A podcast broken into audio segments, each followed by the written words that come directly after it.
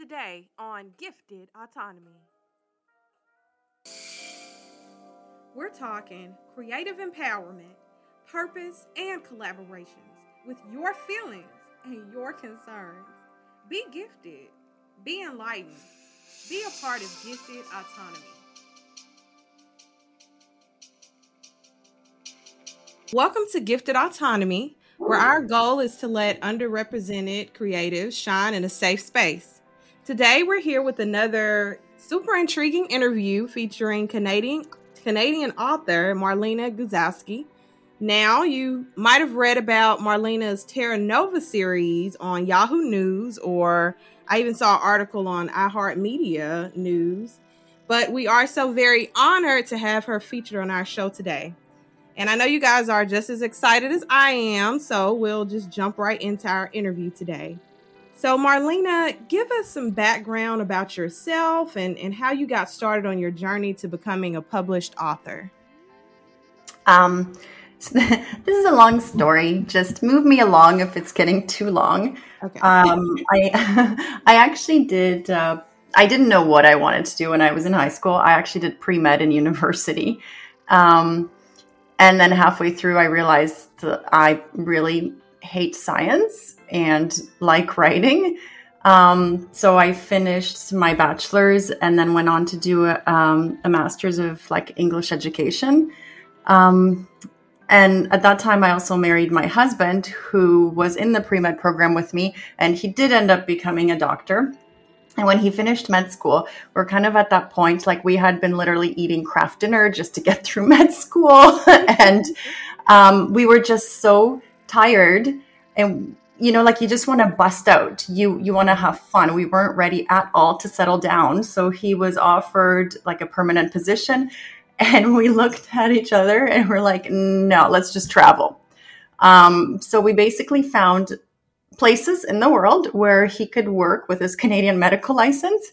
And like we ended up moving from Ottawa up north, like near the Arctic Ocean. We did a three year stint there. Then we moved to Dubai for three years. Then we moved to Milan for three years. And by that time, we had had our son who was autistic. And it was kind of, he was getting a little older and he needed support.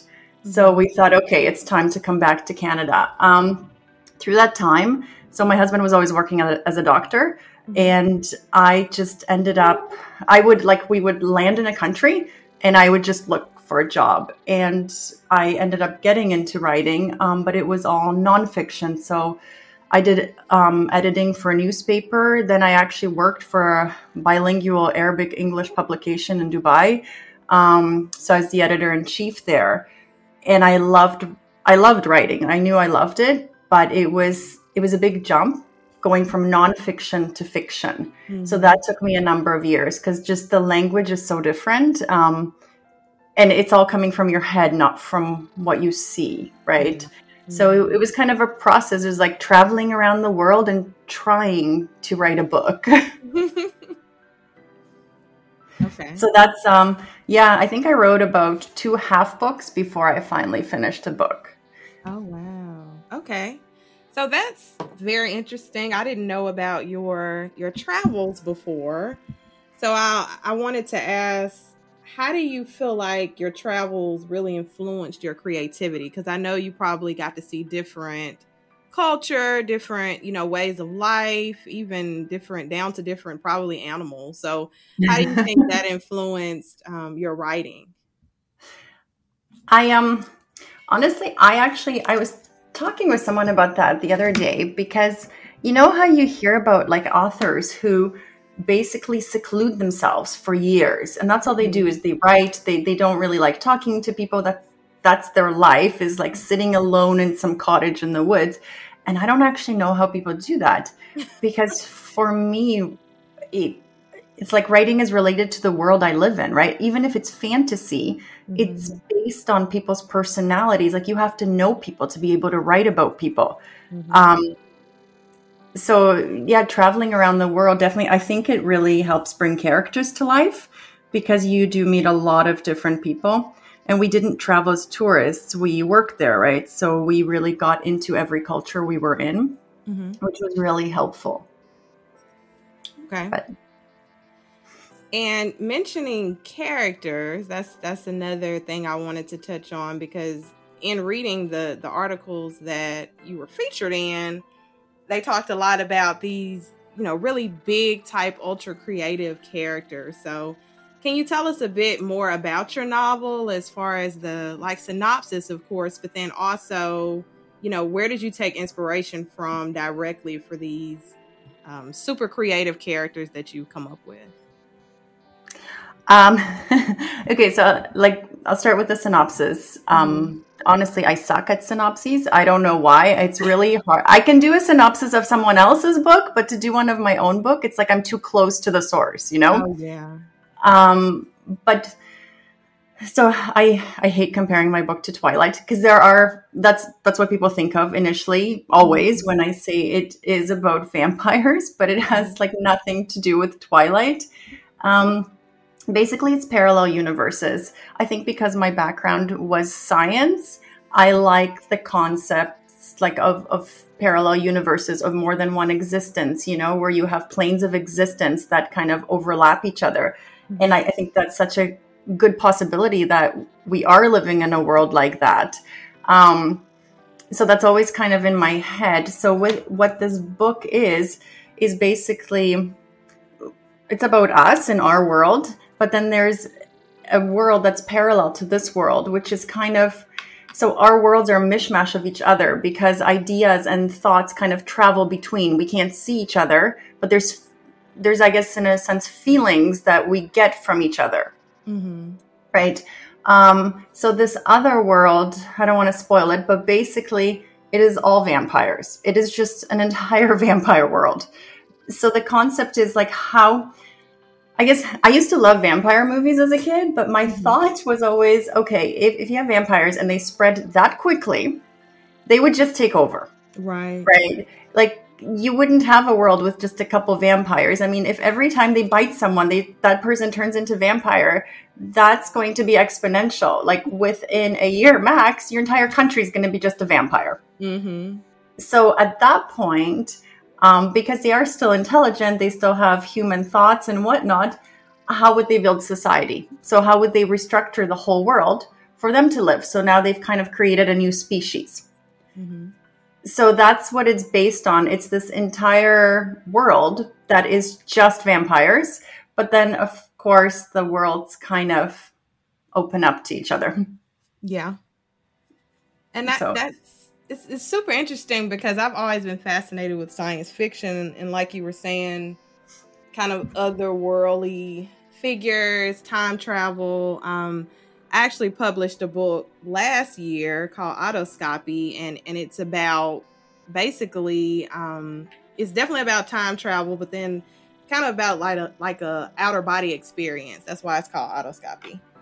And when you were talking about you know different planes um, of, of time that that's what really interested me. So what drew you i know you said that you had a background in science um, what drew you to that specific genre? Is it was it because you had that background or like you said did you grow up watching vampire movies and were fascinated I I honestly don't know. Like, um, I'm sure you have favorite genres too. It's like, why do we love the things we love, right? Mm-hmm. I um I love fantasy, um, science fiction because this book I wouldn't say is it's very light science fiction. Mm-hmm. I like science fiction when it's not too heavy, right? Once you get into all the descriptions of just technology, you lose me.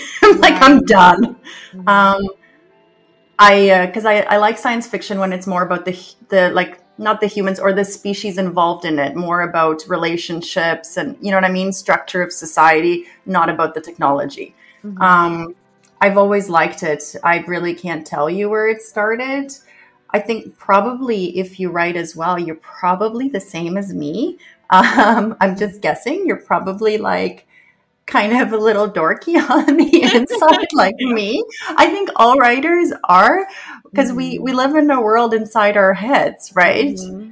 and um i mean I, I work in mostly executive positions but i'll be there in like a management meeting and I'll just be looking at people and imagining what they would look like right. as alien species. Mm-hmm. Don't tell them that, but it's just it's always there in my head. Yeah, definitely. I'm I'm more of a I guess kind of an um, observer, but I'm doing it in order to, you know, flesh out characters or something that I want to develop later on. So I, I completely understand what you're saying. Yeah. And I mean, the observation is huge, right? When you talk about like fleshing out characters, that's the thing. I read some, I'm terrible with names, but I, I read some famous authors basically quote where he was talking about this that being a writer is almost like being a human psychologist because you're just watching people intensely. Like you're not checking out their outfits, mm-hmm. it's like mm-hmm. you're watching what every action means, mm-hmm. right?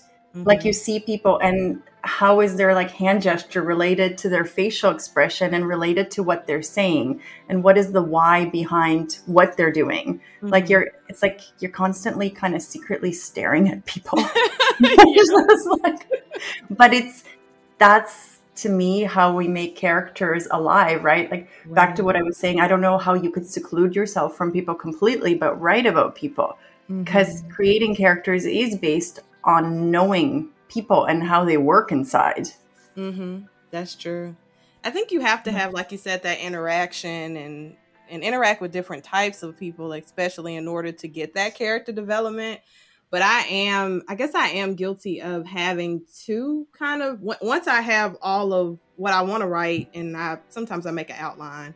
Um, I'll take that back, and I do kind of have to be in a somewhat isolated state in order to you know get all of that on the computer or on paper um, and actually start forming the storyline um, I, so I, I, can kind of understand it i understand both sides really and I, I totally get that too like um I've I've read advice, you know, on how to balance writing, how to write every day, because you know you always feel guilty of not writing enough. Mm-hmm. But when people say, okay, you should write for 45 minutes a day every day, just make that schedule, that doesn't work for me at all because I need to, like, I, I need that block of time because it takes me half an hour to 45 minutes to get in that zone. Mm-hmm. You know, so I get what you're saying. Like, I need to kind of separate myself from the living species as well. Like, I, I need to go and be alone for at least three, four hours if I'm going to get any writing done. Mm-hmm. Yeah, yeah, and that that leads me to another question of how you protect your peace of mind to stay in a creative zone with all of the noise of life. You know, with everything that's going on. I know you said that you also have a family, so how do you kind of protect your peace of mind to stay, I guess, in sync with your creativity? I don't. I cry. I cry daily.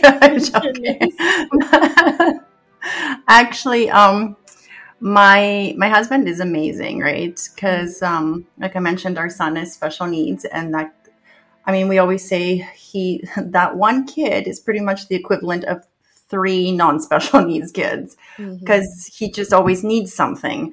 Um, so my husband, I think, listened to this podcast where he got this idea from a couple years back, and then he brought it to me. He's like, we should make a marriage contract once a year. And I was like, what the hell? Um, but it's actually like, it's not like a legal contract. We just sit down sometime around New Year's and we go over it and change what we want to change. But it's based on um, what we individually want to accomplish that year. Mm-hmm. So it's like you have to be really honest with yourself and then you have to be brutally honest with your partner because um, it's like it's about you what do you want out of life that isn't related to this marriage? Mm-hmm. And then we kind of spill that on the table and then we say, okay, how can we help each other accomplish that? Mm-hmm. So, and we change that every year, right? Because goals change. So for now, like I'm doing my doctorate as well. So we we kind of have an arrangement with my husband where one entire like evening, as in if I finish work at five, I do not even have to come home. That entire evening is mine. I can go wherever I want to go and I will just do my own things, which is usually writing. Um, and then I also take one day off of work to do that. And um, we also have like additional things we've added. So because we don't have a lot of family where we live. So we can't take that much time away without our son. Um, so we split, like we kind of split holiday time. We have family holiday, then we have like holiday just me and him where grandma comes over. And then we each get two weeks per year where we can just leave. like, yeah.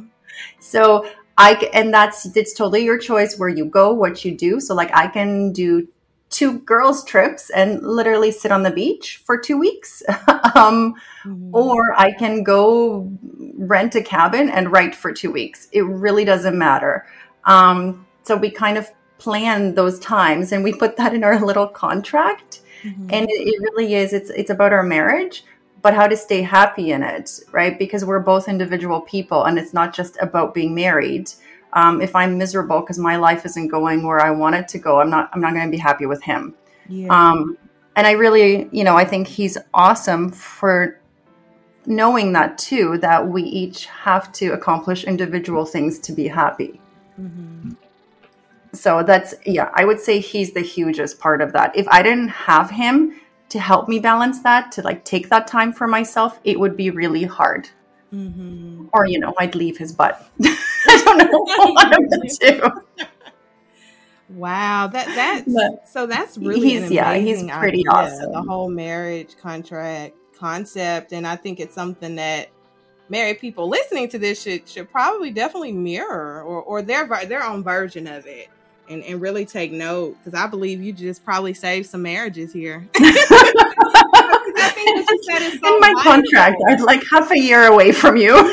like, like it is so it, that really is vital though because it incorporates you know giving your spouse space but then also giving them support and you know knowing their goals so you're not stepping over those or they don't feel like you know they're being supported in what they want to do personally so i think i think that's an amazing idea like seriously so i appreciate I think, you sharing you know, that with us you know i think like it's sometimes you talk to moms and you like as a mom you always have all this guilt that you're supposed to give everything up for your kid and what, if you have your own goals and you're kind of you know let's say you get a babysitter because you want to do something on your own or you know you want to go away for a week without your child it's like you feel like this horrible mother but mm-hmm.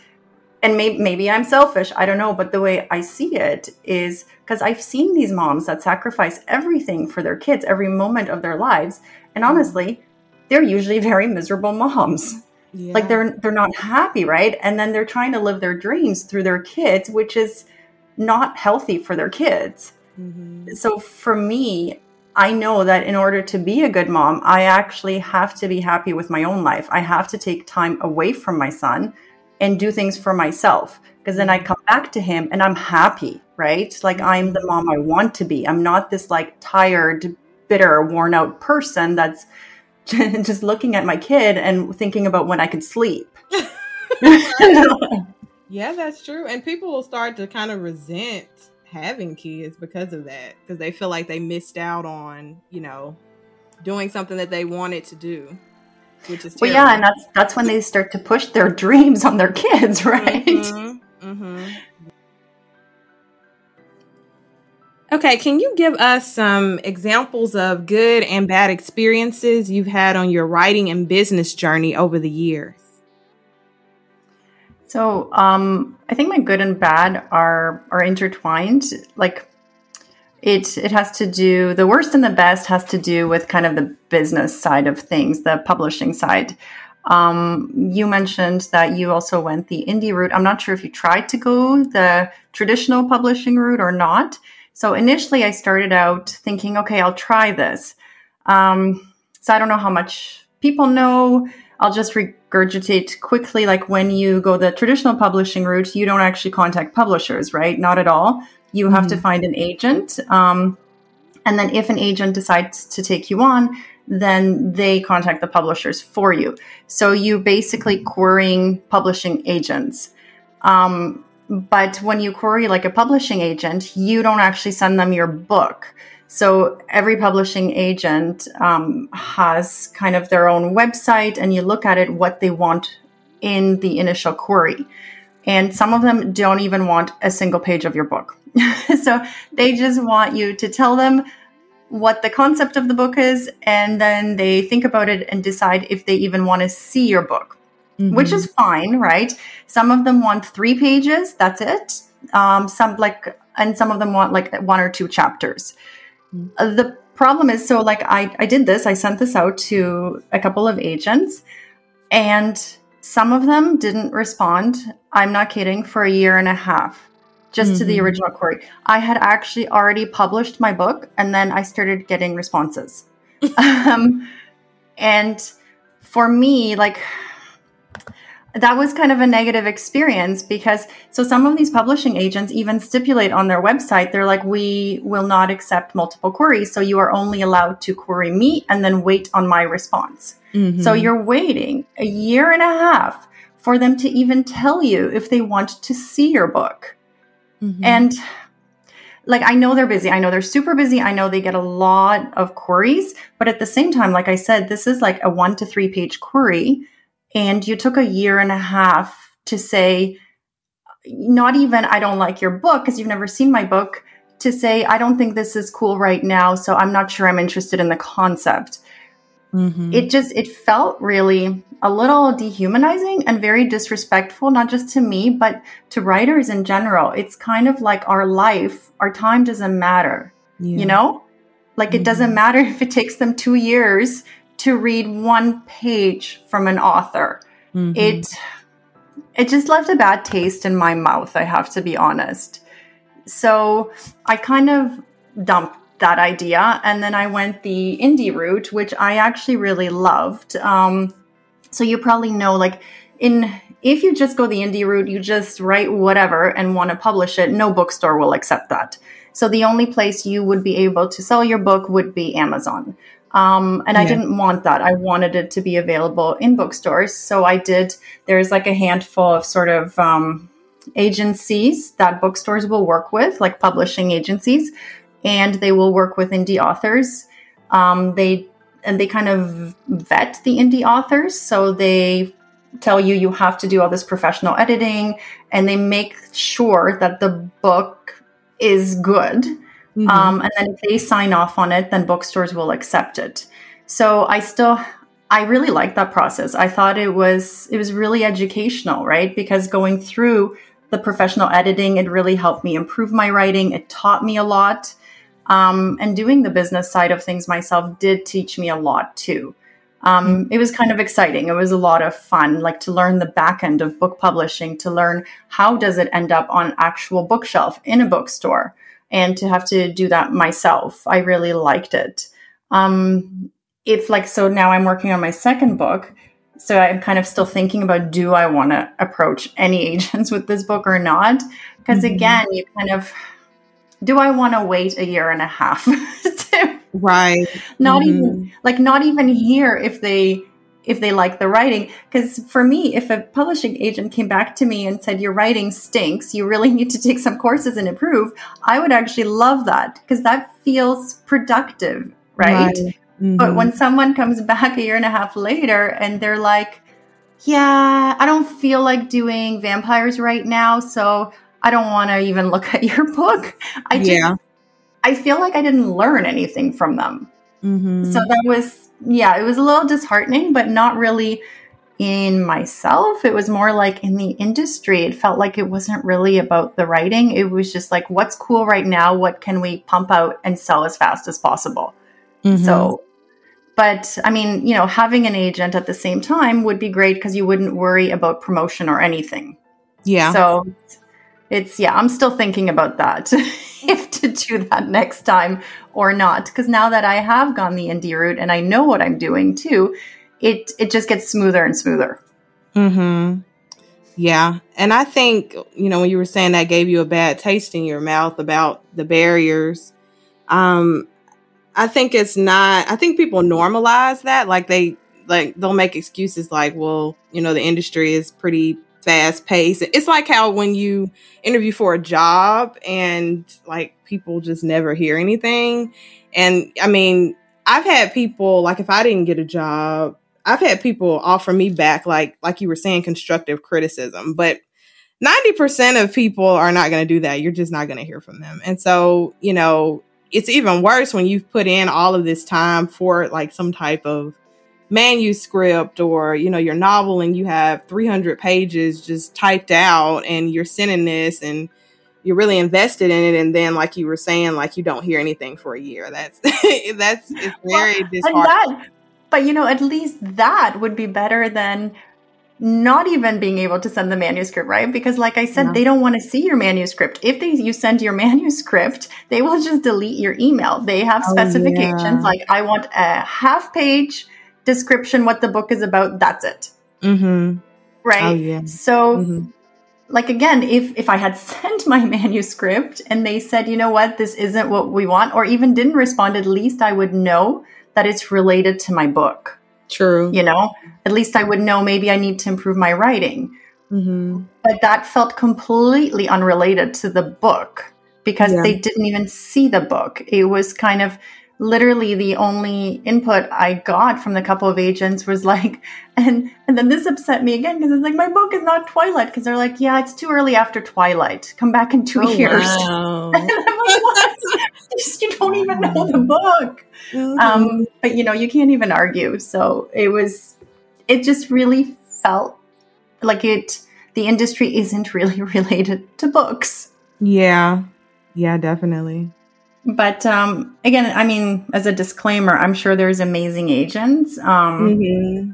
You know, and maybe once you kind of get an agent and get into the like publisher end of things, um, maybe it is an amazing experience. Just the initial kind of start wasn't that amazing for me. Mm-hmm. Um, and I really preferred going the indie route. And again, like I'm, I'm not sure. I'm, I may approach agents again or may not. But it does get smoother once you do it once, the indie route, and then you do build up your audience. So then you're kind of thinking, well, do I really need an agent now? Right. Because right? that that's their job. Their job is to really publicize and get you that following. And if I've already done that myself, then what do I need an agent for? Hmm.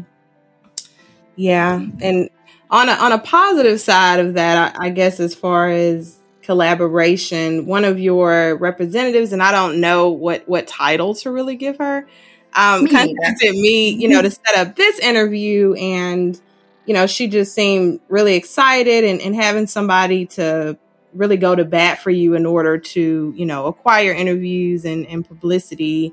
Um, what was your process of building a relationship with her? Like, how did you you meet her? Um, so Fionn, I and I don't know what to call her in relation to me either. She has her own um, marketing company, like her own independent company. Um, she, when I was working for the government, we did an International Women's Day kind of celebration, and I wasn't actually involved in the process of getting guest speakers. That was another lady, and she somehow found Fionn um, as this sort of young entrepreneurial business owner and um, Fionn also comes from like an immigrant family, and we were speaking to a lot of immigrant women who were thinking of starting their own businesses. So mm-hmm. this was kind of perfect. Um, and she was just such an amazing speaker. Like I just, I loved her talk. Um, and I had zero use for her at that time, but I actually wrote down her name and kept it because I was like, one day I'm going to use her for something. She's so cool.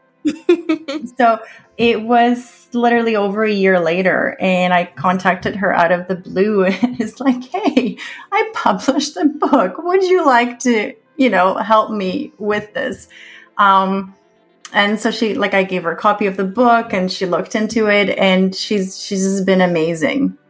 You know, she has all these ideas, like she looks at things from different perspectives. I love working with her. She's great. That's awesome. And and what other type of, of marketing tools have you found effective? Are um, you active on social media? Do you think that's a good a good tool or um, I find social media up and down. You know, so and okay, so going back to the other marketing tools, I it's interesting because like one marketing tool leads to another. I forget what I did. I did some sort of paid promotion, and then somehow a guy from like a radio station saw it and then he got a copy of the book because he thought it looked really fun and then he loved it and he knew a guy who worked for like CBC, like locally. Mm-hmm. So then he contacted his friend there, and then they contacted me. Um, so it's been interesting how like one thing leads to another, and you don't actually know what it's going to lead to sometimes. Mm-hmm. So then mm-hmm. they ended up doing like a TV interview with me, which I never expected. Um, I wasn't, you know, I just didn't think I could get that. Um, social media has been up and down though. I just find it very unpredictable. Like it can be amazing, but mm-hmm. I'm, I'm sure you know too. So for example, with Instagram, you have Instagrammers with like a hundred thousand following and they'll do a post or multiple posts about your book and you get nothing out of it. And mm-hmm. then someone with like a 2000 following will do a post and the sales skyrocket. Right? Mm-hmm. Like, and so you kind of figure things out as you go along. Like, I mean, you figure out that the number of followers doesn't necessarily matter. It's more like you you look at an Instagrammer's posts and see how much people interact with them. Do people right. comment? Do they answer questions? And then you kind of see if their audience is I don't want to say authentic, it could be authentic in either case, but really interested in their content. Mm-hmm. Right. Because um, mm-hmm. I, I know we all kind of follow people sometimes that we just scroll through. Yeah. Um, and then, but then there's people we, we follow where we kind of like check out all their posts. Um, mm-hmm. So you do learn to distinguish a little bit, like where it might be good to put your content, but sometimes it's still super unpredictable in a good way sometimes sometimes it's just i don't want to say bad way just a non-existent way yeah mm-hmm. And then um, i think the other issue with social media it can be great but it's hard when your audience isn't the same demographic as you i don't know if you've had that experience like my book is a young adult fantasy so a lot of my audience is like 15 to 17 year old girls and i am not right so uh, they're not going to find my social media content interesting. They're not going to follow mm-hmm. me. So I for me and what Fian's been doing is contacting um, social media influencers who are in that demographic because for me to mm-hmm. post my own stuff doesn't make sense. Um, but then you get like t- now all the teenagers are on TikTok and that's just really not for me. just I, I there's nothing wrong with it, but I just in my life I don't even have time to make videos. Yeah, like, it's an acquired taste. I feel like TikTok, yeah. I just I don't have the time to get into that and to even yeah. gain enough of a following for it to make sense would mm-hmm. take so long that by that time I'm guessing a new app will be out. you know? Yeah. Mm-hmm. So it's um I, I think it, social media is great, but it is hard getting to the right people if you aren't in the same exact demographic as the people you want to reach out to, right? Because they're not going to follow you on social media.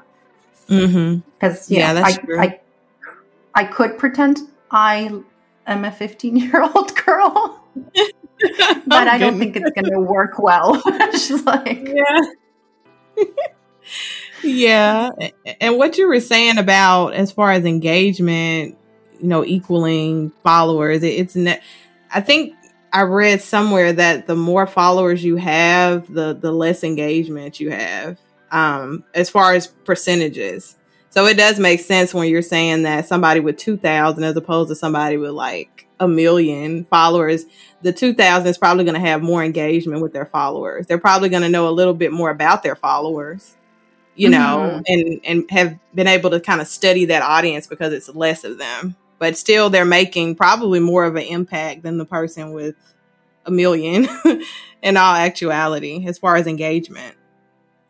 Yeah, and then I mean the truth is um you kind of figure out and I'm sure you've done too what is a realistic number of followers for mm-hmm. what type of Instagrammer um, like with bookstagrammers, I realized that someone has a million followers, it is unrealistic. Um, if you click on their followers, you'll see fake after fake after fake. Right. Right. Mm-hmm. Or completely inactive followers. Um, with very authentic bookstagrammers, the most I've seen where it's it's real, honest followers is around a hundred thousand. So when someone mm-hmm. pops up with a million followers, I'm like, there's something really fishy about that. Yeah. If you're posting just book reviews and you're not a famous personality and you have 10 million followers, you know, yeah. and your account's only a year old. yeah. kind of, yeah. You're like, mm, I don't know about this one. yeah. Mm-hmm. And sometimes people pay for those, like they pay for followers, and then, like you said, of course, they're like bots. They're not real people, you know. Um, but I have seen yeah. that as well. Mm-hmm. Yeah. So it's um, it's, I mean, like I said, social media can be amazing, but it is it's a learning process too. Mm-hmm. To try to get the best out of it. And I'm still, I have learned a lot, but I'm still kind of, you know, sometimes randomly getting results. I feel yeah. like I'm like, "Ooh, yeah. that worked! Yay!" yeah. But, um. So, so it's, yeah, it's that's it. okay. so we've seen you on some some heavy, what I would consider heavy hitting media platforms. So like Yahoo, the ones I mentioned in your intro. So, what has been your most memorable achievement since publishing your novel? series? I don't know. um honestly, I um I think publishing it was like an achievement I was proud of to get to that point. Um, mm. Initially, when I first wrote it, I wondered if I even cared about publishing it or not. Mm-hmm. Um, that had been my goal is just to be able to write a book to get through that whole story that was in my head and get it on paper. Uh, but then I realized it's like, well, what's the point in this? Now I have this.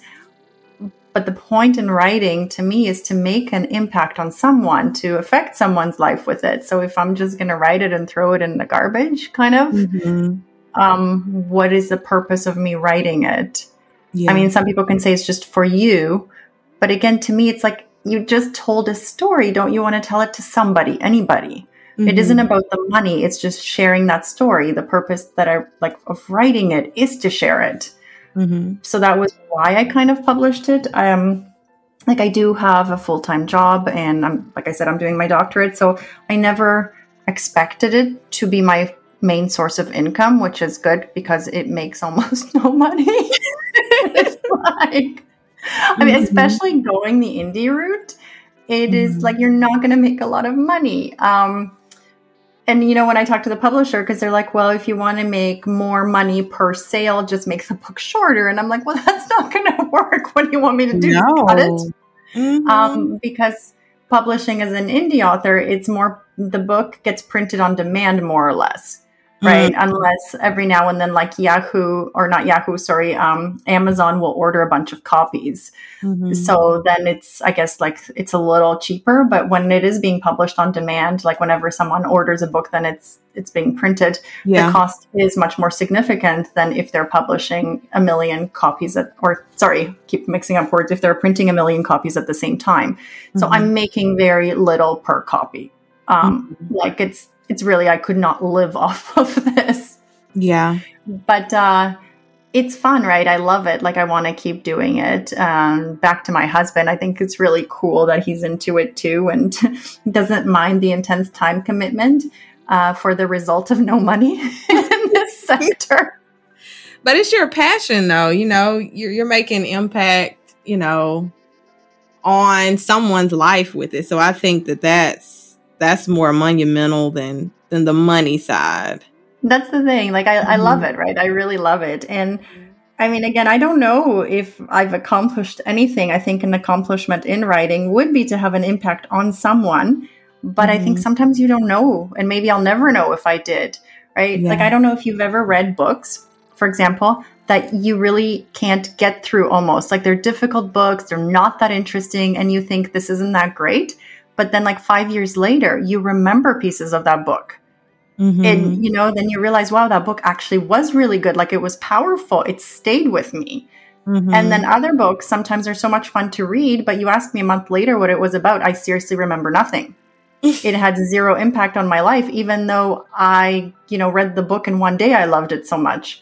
So mm-hmm. sometimes it's really hard to predict with writing what's going to impact who and a lot of the time it's related to that person's life, right? Like, does that story click with that person's life and past experience? Right. So I might never know if I'm successful, I guess. Yeah. I guess you just kind of have to trust in because you're not always going to get people, like you said, writing you, telling you. But I mean, it, it, it, can happen at when you least expect it. Like even with this podcast, um, a young lady reached out to me who I feel like wouldn't be in my target, you know, demographic, um, as broad as it is. Um, but she reached out to me and told me how, you know, one of the episodes really helped her. Like she was in a, a low place and it really inspired her and just thank you. And it's something that you aren't expecting, but even that one person makes this whole thing worthwhile. Cause like you said, I'm not necessarily making money off of it. you know, it's it's more like just having that impact on somebody and trusting that it's making a difference somewhere, somehow, you know. Um, yeah, that's the thing. I think um, you have to kind of realize in any job sometimes that you might never visibly be able to see your success or like tangibly touch it, but that doesn't mean it's not successful. Right. Mm-hmm. It's, and I don't know, learn to be okay with that, kind of love the process and hope for the best. I think if you really love what you're doing, that's good enough. Mm-hmm. Yeah.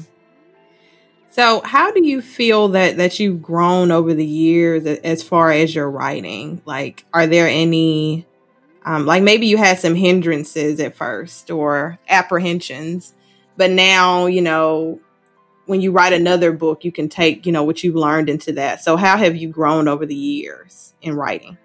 I have actually. Um, I've grown a lot you know, like I said, I went from nonfiction, kind of very almost prescriptive writing to fiction writing, and that was a big jump. So I, I mean, the basics I actually did end up taking um, a bunch of literature courses because I wanted to improve.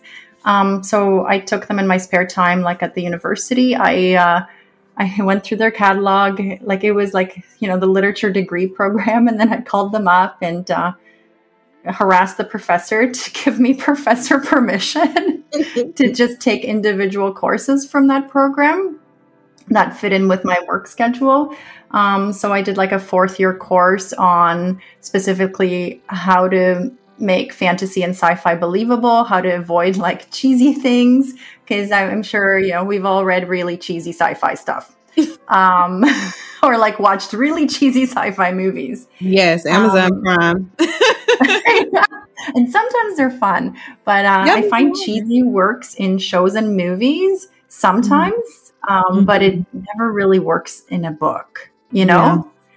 Yeah. Um, and then I took another course on how to self edit, actually, like how to kind of look at your writing and tear it apart. mm-hmm because use even if you're using an agent a publisher editors whatever you still need to do that initially too to get the book to a certain degree of quality right before you give it to an editor mm-hmm. um so like the first you know one or two edits i guess minimally is a lot of content edit where you're like ripping the book apart and restructuring it and cutting out sections for me, I cut out a lot. Um, I don't know how you write, but like the first version is always just whatever I think. I put it on the paper, mm-hmm. and then I like yeah, like I'll wait about a month just to have a fresh mind.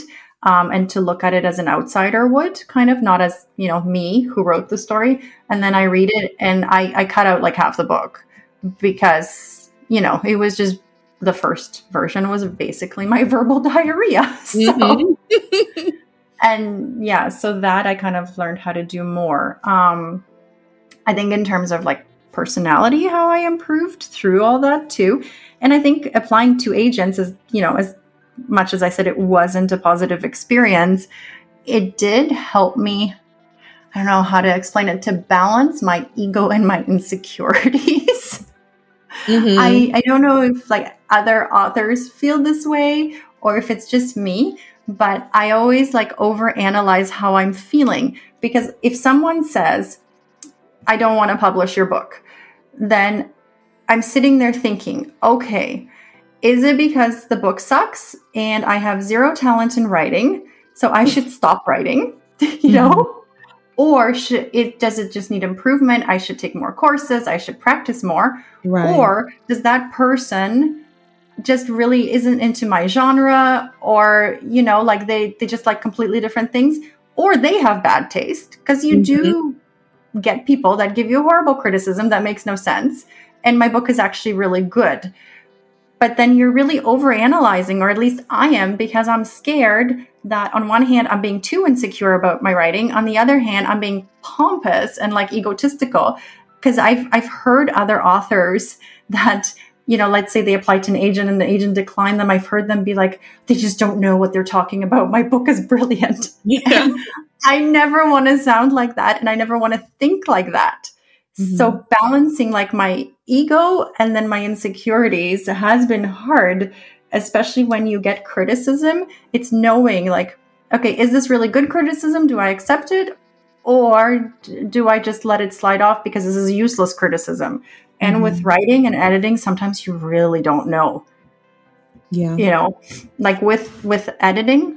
Sorry, are you still there? Yeah, I'm still here. Okay.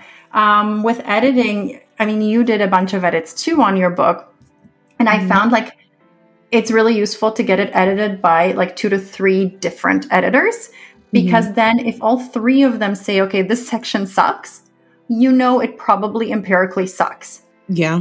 But if one of them says this this is the best section of the book and the next one says this is the worst section of the book, then I kind of know, okay, you know what, it's really up to me. mhm. Mm-hmm. So, but yeah, that's I mean that's still hard, but I'm getting better at that. Being able to figure out like do I take this? Do I not take this? Yeah. Yeah. So, so that, that's it. That's my growth.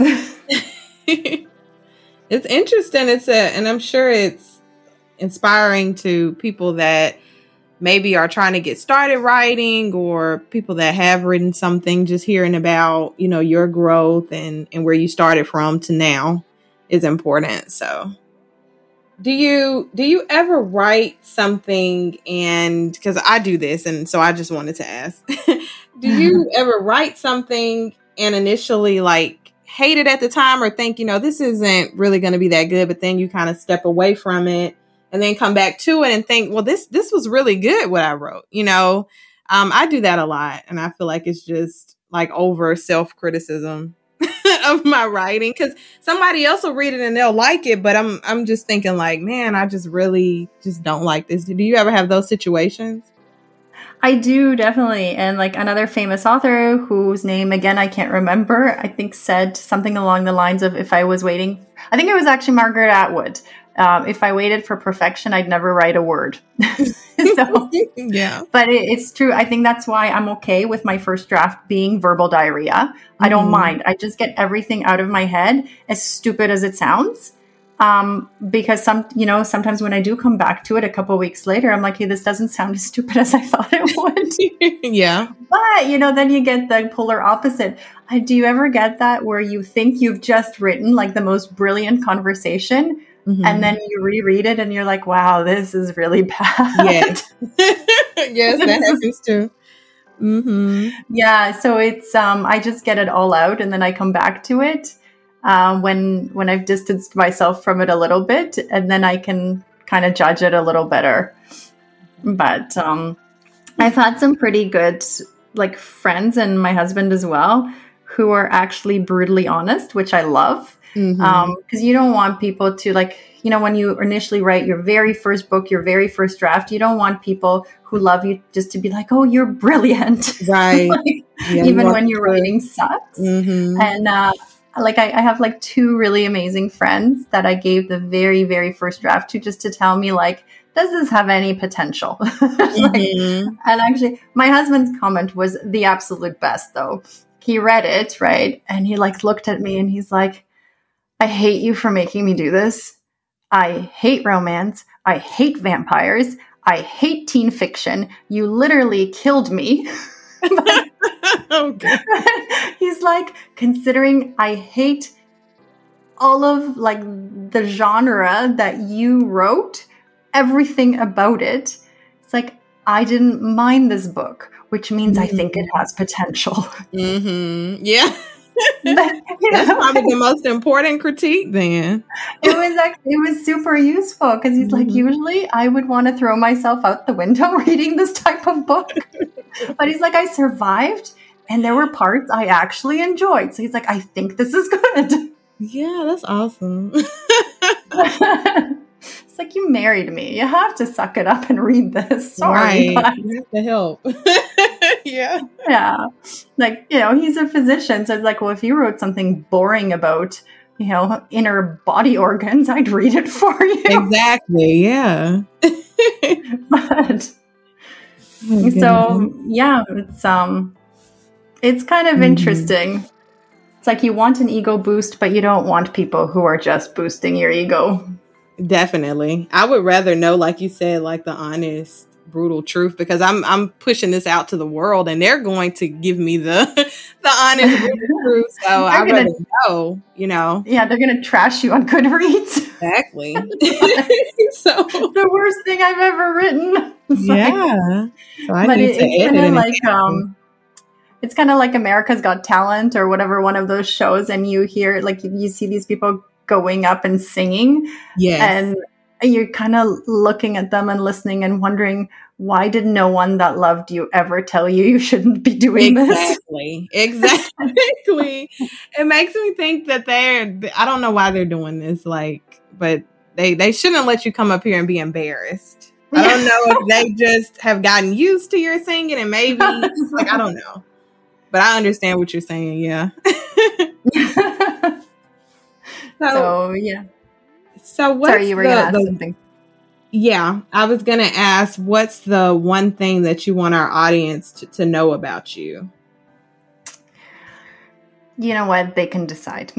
I um I don't know, I guess like uh, what we're saying about you don't know if you're going to impact someone, how you're going to impact them.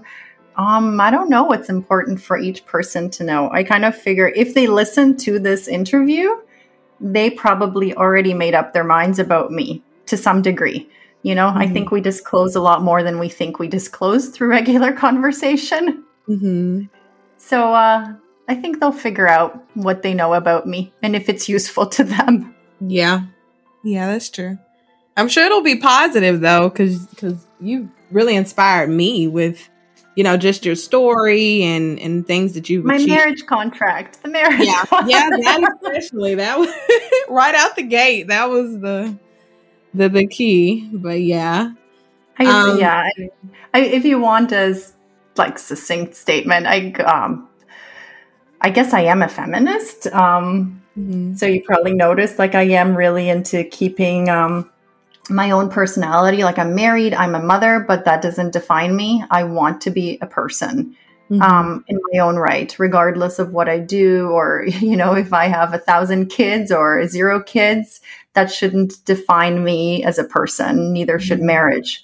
Um, I'm very much into that, more specifically, so for women. I think it's important. Um, and the funny thing is, I think it's even more important if you're a mom, for me, anyways, to not define myself as just a mom. Um, I mean, I have a son, but either way, if you have a son or a daughter, how can I tell them that women can accomplish anything, that women can be anything? if I'm not doing that, you know? Mm-hmm. If I'm giving up everything just to be a mom, but then I'm telling my daughter, you can do anything, what does that really mean? Yeah. Mm-hmm. So, I mean, as selfish as I may seem to some people, there is a reason behind my madness. Yeah. Yeah, it doesn't sound selfish at all. You you know, in order to pour into other people, you have to pour into yourself which is why self care is so important. So I completely understand that. So maybe that's something to know about me, but something, a piece of advice to give to other women specifically like you're not selfish for taking care of you. Mm-hmm. Taking care of you actually makes the world around you better mm-hmm. because you're then a better yeah. person who gives back more. Mhm. Mhm. So, yeah, that's an excellent takeaway. Excellent takeaway. Be selfish. It's good for you. oh goodness. All about phrasing, isn't it? yeah. things. Um, so in in wrapping up, how can our listeners find your work? Um, pretty much anywhere. So it's um some bookstores carry it on their shelves. I don't always know which ones. Probably mostly in Canada because I am a Canadian author. Um, but mm-hmm. pretty much any bookstore around the world will have it, if not on their shelves, then in their catalog. Um, so I mean, you can get it through Amazon. That's really easy. But like Barnes and Noble, um, Indigo, whatever. I think Waterstones or Waterhouse. I'm sorry if I'm offending any people from the UK. I that one of those names is the major bookstore there. yeah. right because every every kind of country and continent has their own version of barnes and noble slash indigo so any one mm-hmm. of those around the world would have it okay. but um, unfortunately it isn't translated into any other languages so it is only in english okay okay okay well hopefully everyone took note of that so they can um, purchase your series is there are there any like websites or social media handles that you want to mention? Um, yeah, I mean, I, I do have a website. It's not used very much. It's it's just there. mm-hmm. If anybody wants to look at it, not very exciting. Um, I am on Instagram. Um, it's MTG Books seven seven seven. Um, even like if you Google Terra Nova and then I, I didn't put my full name as the author. mm-hmm. this is going to sound a little funny. So initially, when I published the book, I was like, do I put my name or do I not put my name? And I thought, you know what? If this book really sucks, I don't want to admit that I wrote it. Oh, I, just, I don't, I because I was feeling really insecure, right? I was a debut author, and um, mm-hmm. so I just used MTG. But then after a while, I was like, once the book came out, I'm like, this is stupid. I'll just admit it's my book. That's funny. you know, suck it up. If people hate it, they hate it. I wrote it. What to do? Mm-hmm. Um, so the website is MTG Books, and the Instagram is MTG Books seven seven seven. Okay. So. Okay, great. Well, is there okay. anything else that you would want to add, or anything that we missed, or something else that you want to share? Not really. Just to say thank you. It's been awesome talking to you, and I think you're a lovely host. This was great. Thank you. And, and thanks for coming on. We were really excited about it after reading about your book series and reading a, a little bit more about you through some articles. Um, I was super excited to have you on. I think you're, you're our first, you're not our first fiction writer, but um, the type of the type of characters you have really stood out to me. Um, so. It was really unique. So I'm happy that you agreed to come on today. And um, for future episodes or even this episode, you can follow and subscribe to Gifted Autonomy on Apple and Spotify. Um, hoping to soon get it on Google Podcasts, but definitely Apple and Spotify. You can find this um, interview later on today uploaded there. And don't forget that you can purchase Autoscopy, my novel, online at Barnes and Noble. And then if you want some truly beautiful artwork to line your home or business, you can purchase one of my husband, Larry Silvers. He's a oil painting artist, of course. If you guys have been listening to us, you've heard him on here. Um, but you can purchase any of those paintings at silverbrush.net. And if there's nothing else, like I said, Marlena, I'm glad that you joined us today and we'll be signing off for today. So catch us in future episodes. Bye-bye. Bye.